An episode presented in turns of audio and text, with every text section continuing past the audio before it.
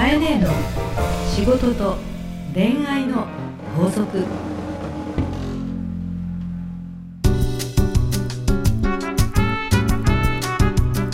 番組ナビゲーターのナグーです。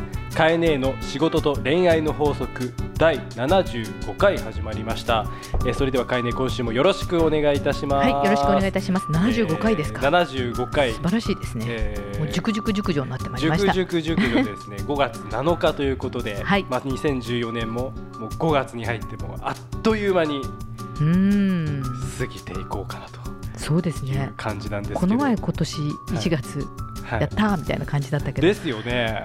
なんか1年の半分に近づこうとしてる。成長してる？成長、まあ、熟熟熟女ですからね熟しておりますこの番組も成長してるかしらね。そうだけど、うん。やっぱ熟しているとは思うんですよ。というのも、うん。やっぱりこうリピーターっていうんですか、はい。こうリスナーさんがはい。やっぱりこう定着してきてるというか、うん、まああと反響とかもはい。やっぱり多くいただいてる番組だと思いますんで、そうですね。確かあの、はいナグーはうん毎月のこれ、えっとえダウンロード数とか、はいまあ全はい部見てるんだもんね。そうですね。リアルに。ねありがたいことに、はい。一回来た方がこう過去にずっとね、75回分聞かなきゃいけなくなるからさ、そういう意味ではこうね、ええ。お一人の方が、ええ。あの10個聞いてあるにええ。20個聞いても、ええ。こういう番組っていうのは、えダウンロード数1カウントになっていくであ、しょ、そうですね。ね、だから回数が増えれば増えるほど、ええ。なんかこう売買ゲームのように増えていく感じがしますよね。やっぱりポッドキャストは、うん。その過去に遡って、うん。こう聞けるっていうところがやっぱりですね、うん。まあ改めていいとこだなっていうとこ。ろで、うん。まあ、だから本当にもう74回やっちゃってるんで、あ、75回か。もうなんか最近知った人はもう一気に75回聞かなくちゃいけないっていう そういう何日もかかるみたいな、ね ある意味そういう 面白さはありますけど、そうですよね。はい、ぜひまあカエネとしてはですね、はい。普及活動普及活動をしたいのであのそろそろあのリスナーの方にもですね、えー反強制的はい。メッセージで、ええ。え口コミでですね、あもうえまさに。こちょっとこのピ番組もはい。PR してほしいなと、あそうですね、えー続けていくにはですね、ぜひともあのダウンロード数を増やしたいと思うのでね。あなたの周りのはい悩んでる男と女にはい。私の番組をお勧めいただきとうございます。はい。ぜひお願いいたします。はい、熟していきたいと思います。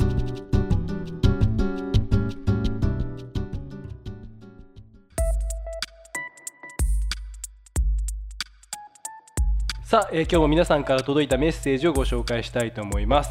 今日はハピオさんです。あなんかはい。以前も、以前いただきましたね、はい、えー美容師兼美容室経営者うん、30代男性ですね。はい、以前ですね、はい。質問させていただいた美容室のハピオです。えカエネはかっこいい生き方をしているなと感じます。それを感じたのは第3回の放送の時の話。3回？さっきの75回からすると、うん。すごい。3回？すごいね。3回ですね、えー、カエネのセミナーを途中退場した社長さんの話をうん。聞いて、カエネってすげえかっこいいと奥さんとこう盛り上がったことを今でも覚えております。あありがとうございます。はい、えーところで本題ですが、はい、カエネはうん。美容室でうん。シャンプーやスタイリング剤などの商品をどのように勧められたら買う気になりますか？はい、えーもしくはカエネが美容師だったらどのように勧めますか、うん、えーお客さんが買う気になる押し売りではないセールストークを教えていただきたいですよろしくお願いいたしますと。はい、いうことで。いや、ハッピオさん、ごめん、このメールの内容は、ぜひとも美容室を成功させてほしいからこそ。えーバッサリいきたいな、あもう切っちゃいますか。バッサリいきたいですね。バッサリはい、えーとはい、私の仕事は、まあ、マーケティングという仕事は、え顧客側からものを見る、はい。ね、ことが重要と思っています。はいえーつまりですね、えハピオさんのこの文章そのものがですね、はい。もう売り手になってます。あなるほど。美容室でシャンプーやスタイリング剤などの商品をはい。どのように勧められたらあ買う気になりますか、ーはいはいはいはいはいはい。えーもしくはカエネが美容室だったらどのように勧めますか？はいはいはいはい。お客さんが買う気になる押し売りではなくセールストークを教えていただきたいです。以上、うんなるほどですね。まあもうじゃあそもそもハピオさんのはい。その文面からする姿勢がはい。もう疑問だと、売り売り売りはい。売り、はい。売るためにどうしよう、うん。売る売るためにどうしようなので、え表現は違いますけれども、はい。セールスとか、はい。押し売りとか、はい。あの進めるとか、はい。えープッシュ。プッシュ、うん。押す。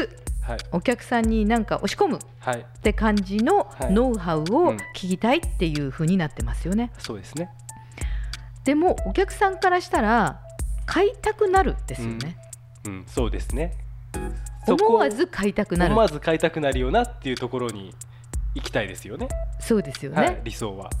なので、はい。えーこれもいつも言うんですけど、あのー美容室に限らずですねまた、はい。えーハピオさんの業種に限らずもしこの放送を聞かれている方で、えーはい。セールスをしているまたは物販、ねえー小売りをしていらっしゃる方の場合ですね、えー売りを考えるのではなく、はい。欲しくなるうん、を考えそこを考える。る、ね、が大事ですね。大事ですね。じゃあどうする、そうですね。ナグ。え？そこを考えます。僕に振りますか？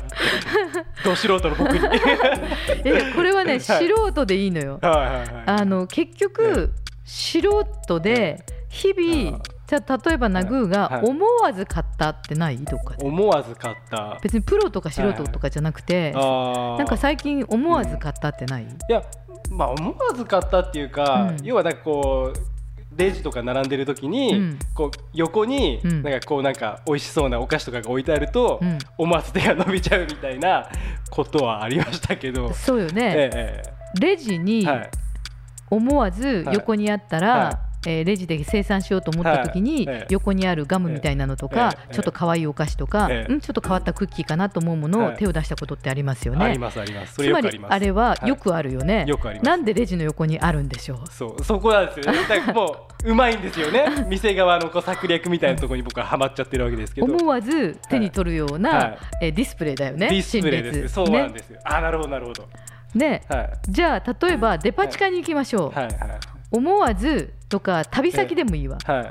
思わはいず買うにははいどういう状況下が置かれてます、えーこうお土産が置いてあるとかデパ地下で食べ物があるとか、はい。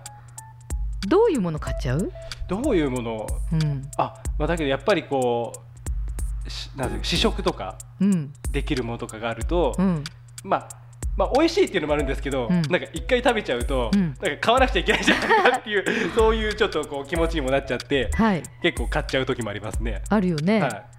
食べて体感してはい。味が美味しかったんだよね、はい、まあそれはまあ間違いないんですけどね。そうですね、シャンプーはい。スタイリング剤はい。どうして試供させてくれないの、あだからあんまなくないですか？そういうのって。でしょ？はいでも、はい。思わずデパ地下ではい。漬物が並んでる、はい。ちくわが並んでる、うん。隣の A 店 B 店 C 店がうん。全部漬物屋だったとする。はい。試食のあるところで買ってるよ、ああそうですね。ああねえ。まんじゅうの箱がうん。きれいにうん。箱に包まれて、うん。パッケージに入っててうん。並んでいるよりも、まん。じゅうが切ってあって、うん。爪楊枝が刺してあって、そこ行きますね。とかお姉さんがお盆に入れて持ってくるよね。ああどうしたら買ってもらえるかってとこをすごい考えたってとこですよねそこが。なんでこれを言うかっていうとね、シャンプーとかスタイリング剤ってうん、売り込まれて説明されるよりもうん体感でしょ、そうですね。そっちが早いですね。シャンプーって、はい。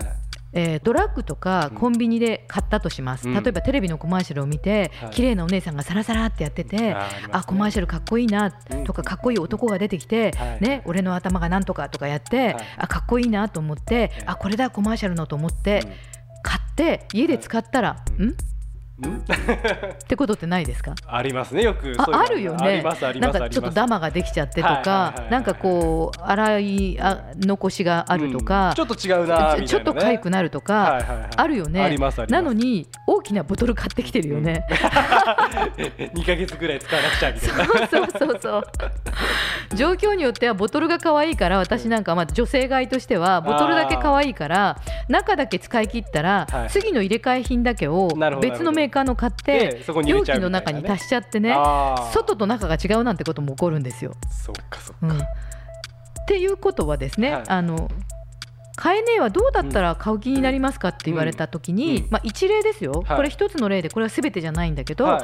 今ナグーがええ。えそういやあんまり見ないね聞いて聞かないねって言ったんだけど聞かないでしょシャンプーを。うん。今日買えねえさはい5種類あるんだけど、はい。これは A はこういうねちょっと貸し貸しのなんとかでとかじゃなくて、うん。全部プロフェッショナルという美容師さんがうん。プロだと思ってるから、はい。キメキメでくるよね。うん。そうですね。これってこう根毛がなんとかだとか、うんうん。ね、あの枝毛がどうなってとか、あなたの今日のこれですって言ってくるじゃない？そうですね。私は選びたい、ああ選べるっていうところですね。もしくは行くたびに5回ぐらい試させてほしい、とか3回チケットで、はい。あの1回ずつ試して4回目に確定したい。ハピオさん使っちゃいますね。とかスタイリング剤なんてねそれこそドラッグだったら開けてあってみたいなのあるじゃない？お肌につけるみたいに。ははやっぱり自分で使ってみて香りがいいなとか、手の伸びがいいなとか、髪につけた感じがいいなっていうのがあるじゃないですか。はでそのそれがあってさらにプロの意見でこれってこういう効能があるよとか、こういう機能があるよっていうのが大事、そうですね、うん。いややっぱり車とかもそうだし、うん、試乗車、市場とかあとアロマとかも香りとかいろいろあってうん。そういうのってなんか情目で見えるうん。情報よりも、うん。実際こう体験した時の方が、うん。なんか自分の中ですごいイメージが湧いて、うんなんか結局そっち買っちゃいますよね。そうなの。はい。で逆に今度はねはい。選べるのに20種類ぐらい持ってきてねはい。面倒くさいの1個ずつこう香らせるとかね、うんうんそれは過剰だよ。ああそうですね、うん、でも少なくともうん。君の今日の髪のテイストだと、うん。この3種類ぐらいがベストなんだけど、うん。香りには好みがあるし、伸び感にも好みあるから、ちょっと1回ずつ使ってみる？とかシャンプー2回するから1回目これ使って2回目これして、うん。最終的に決めてみるとかね、はいはいはいはいだってさお洋服だって試着室あるじゃん。そうですね。もう洋服なんかまさにですよね。って聞いてて、うん。まあ、美容室がいやうちはしてるよってとこはあるかもしれないですけども、はい。まあ、少なくともですね、私が知る限り、うん。え美容室にはトライがないんですね。うん。で決めで来られてしまうからなんか押し売りに結果感じてしまう。うん決め決めでくるから。そう。でお客さんっていうのはセールスはやっぱり苦手なんだけども、はい。自分が良くなるっていう選択肢をくれたり、うん。情報をもらって良くなることは好きなのよ。ああなるほど。だから最終的な決済権を自分にくれた方が、クレームにならないし、うん。満足度が高くなって、押し売りされた感がないの。はい。それ大事ですね。ね、うんということでお客様に選択肢をあげるってことが大事だから、うんはい。若干え体験をさせてあげたり、うん。セレクトをさせてあげたりして、情報を自分で選んだっていう状況下を作ると、はえ満足すると思います。なるほど。うん。ありがとうございます。はい。もうズバッとはい。わかりやすいお話でしたまあ、一例としてですので、はい。はい。あのこのサンプルとか試供品だけの話ではないんですけどね、はい。そうですね。うん、あの一つの手段として話をしたんですが、お客様の立場になったら、うん。うん。セールスよりは、うん。えーせ選択させてくれたり情報をもらえる方うんが買いたくなるよね、はい。以上、これもいろんなビジネスで使えると思います。はい、えーぜひ参考にしてみてはいかがでしょうか。はい、ではカイネ今週の法則をお願いいたします。はい、今週の法則はお客様はセールスは嫌いだけど情報は大好き。カエネの仕事と恋愛の法則。大人のファッション。コミュニケーション。講座。大人のファッションコミュニケーション講座今週はファッションのプロファッションスタイリストジャパンの西岡真也さんにお越しいただいております。西岡さんよろしくお願いいたします。よろしくお願いします。えーっと今日はようちゃん学生さんです、えー20代男性の方です、はい。私は頭が大きくそれがすごいコンプレックスです。仲間からドラえもんと呼ばれています。あら。暖色系は太って見えると思うんですが頭がシュッと見えるファッションってありますか？笑い。自分としては切実です。アドバイスをお願いします。なるほどね。顔が大きいとかね頭が大きいとかね、みんなそこを悩むって方あると思うんですけどシュッと見えるって特に頭がシュッと見えるって。難しいですね。帽子、まずね 頭がシュッと見えるっていうことなんで、うん。ようちゃんの髪型を見たいですよねああのファッションもちろんねあの、うんうん、暖色系がね膨張するとかっていうのもあるけど、うんうんうん、まずは髪型大きいんですよ。確かにね、はい、髪型変えるだけで全然人って雰囲気違いますもんね。うん、そうなんですよ。そう。だからね髪型例えばどういうとかありますか、うん、どういう髪型、うん、どういう髪型か、うん、そうですね。まずやっぱり頭が大きくっていうところがあるんであれば、もう刈り上げちゃっていいのかなと。うん。もう本当に極力ちょっと短めに、僕だったらします。つまりこうボリュームを持たせない、ボリューム持たせない。ボリューム持たせない。きっとねボリューミーになってる可能性があるんじゃないかなと思うんですけどね。でもちろんあとお洋服とすると、はい、うん。あのー、もし頭がですね例えば大きいって見られてしまった時に、うん、あの肩がですね、うん、今度ないジャケットなんか着ちゃうとですね、うん、顔ばっかりが強調されちゃうんで、はい、肩と、うん、顔のバランスあとは首元もそうなんですけど、このバランス大事なんですよね。例えば自分で注意するとしたらどういうふうにできるんですか？首周りを出すとか、例えばね、シャツあるじゃないですか、はい、シャツの襟が小さすぎちゃうと、はい、もう頭が大きく余計見えちゃいます。えー、だシャツはちょっと大きめ台はちょっと高め台っていうのはこの襟のねこれ大襟っていうちょっとハイな感じでで、うん、襟の大きさがしっかりある感じの方がやはりそうか。そうなんですよ。あ分かる気がします。そうそううんうん。でこのラペルっていうのがあるんですよ。ジャケットのラペル幅っていうのがあるんですけども、はい、ラペルとこの折りというかこの、うん、襟のとこですね、はい。これが細すぎるとまた 大きく見えてしまうんですよ。そこサイズいろいろあるんですか？あるんですよ。へこれはやっぱりこう細すぎちゃうと、うん、やっぱり顔が強調されちゃうんですね。なので幅を少し大きく持っていいと思います。えっ、ー、ともしできれば8.5センチから9センチって言って店員さんに言えば大丈夫だと思います。8.5センチから9センチのそれジャケットの襟のとこですか？ラペル幅です。ラペル幅ってね。ラペル幅。へえ。と店員さんに言うと分かる、うん、少しこうラペル幅が大きいジャケットがいいんですよねって言っていけば、うん、そうか。素晴らしい、うん、襟のところの、まあ、高さそれから襟の大きさシャツの。そして、えー、ジャケットのラペル幅というこの襟のところ、うん、そちらを大きくすることによって顔を小さく見せる効果が出るってことですよね。じゃごめんなさい。意地悪な意味で言うとこれ逆もあるってことですよね。顔がちっちゃい方は逆に襟がちっちゃめとか、うん、こうなんか丸い襟とかわかりませんけど、こう可愛らしい襟？ね。襟はそこ、うん、さほどなんていうんですかね、幅はあんまり大きく持たせない方がいいですね。うん。この襟幅はね。うん。の方がこうかえって大きさが出てくると。バランスなんですよ本当に。そうか。そう。やっぱりその視覚的なこう目で見える範囲で見えてくるところの着てるもののバランスで大きく変わってくる。逆に言うとコントロールできるってことですね。ですよ。洋服は第二の皮膚ですからね。洋服は第二の皮膚。そうですよ。名言ですね。本当に。なるほど。今日も勉強になりました。いやいつも思うんですけどね、こうやっていろんなアドバイスありがとうございます。でいい男が増えておしゃれになったら男性だってモテるわけですし、女性も嬉しいわけじゃないですか、うんうん、でね、正直ね私女性たちとよくしゃべるのが、うんうん、女性の方がアイテムが多いし、お化粧品も多いから、うんまあ、はっきり言っていい女増えてるんだよね。でファッション色味のこうコーディネートも早くからやってるからやっぱり女性の方がまあ正直ねおしゃれな人の方が多いと思うんです。でそういう会話よく聞くんですよ。でもっともっとね男性がおしゃれになってほしいので。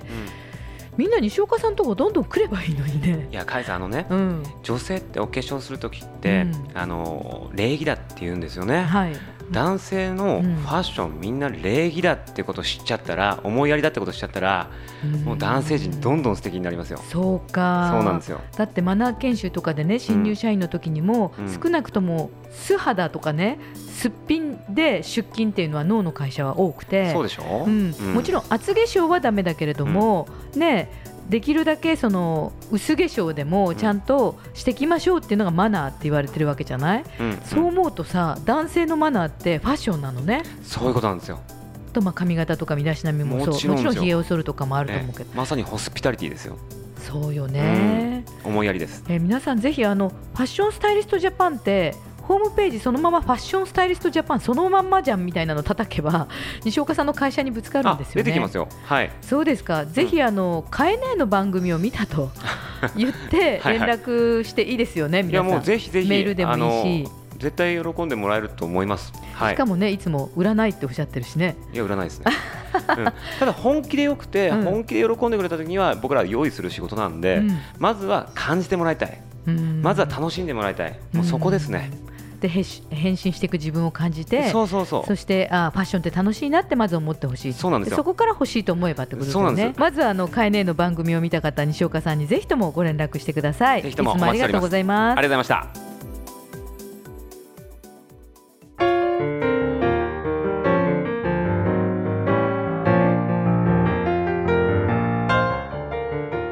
さあエンディングのお時間ですがかえね今週もありがとうございました。はい。あのさっきねナグーが、えー、いや俺も素人だからっていうのねちょっとそこしつこく突っ込んでいくけども、はい、意外に、えー、さっき私があのほら美容室の話をしてた時に、はい、街の中で自分が日常、えー、いろんなこと体験してるってことでしょ？う。うんうんうんうんですね、ね、こう試食してたりとか、はい、買う時の行動とか、うん、自分たちの日頃の行動を考えると、うん、なんかお商売のヒントってきっとあると思うんですよね。そうですね、うん、だやっぱりこう外に出て、まあ、いろいろこう自分の目で見て歩くっていうのは、こういかに大事かっていうことですね。と思います。あの純粋に、はい、あの商売は置いといてね、うん、純粋に楽しんで、うん、純粋に買って、うん、その後えなんで買ったんだっけ？っていうのはちょっと考えてほしいです、特にお商売する方はね。はい。なんであそこで盛り上がったんだっけっていうのはちょっと時間を、うん、えー、冷静に考えてもらうと、うん、お商売のヒントも街の中に溢れてると思いますね。はい、うん、ありがとうございました。はい。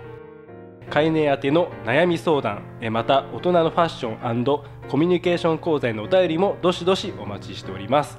えー、大人のファッションコミュニケーション講座に関しては、えー、ファッションのプロ西岡さんと、えー、コミュニケーションのプロ中さんのお二人がいます。自分の悩み相談に合わせて指名していただければと思っております。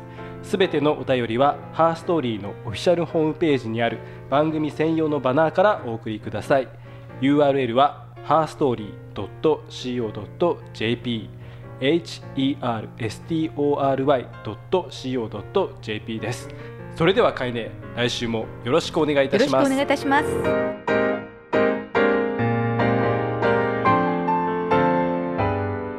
この番組はハーストーリーとファッションスタイリストジャパンの提供でお送りしました。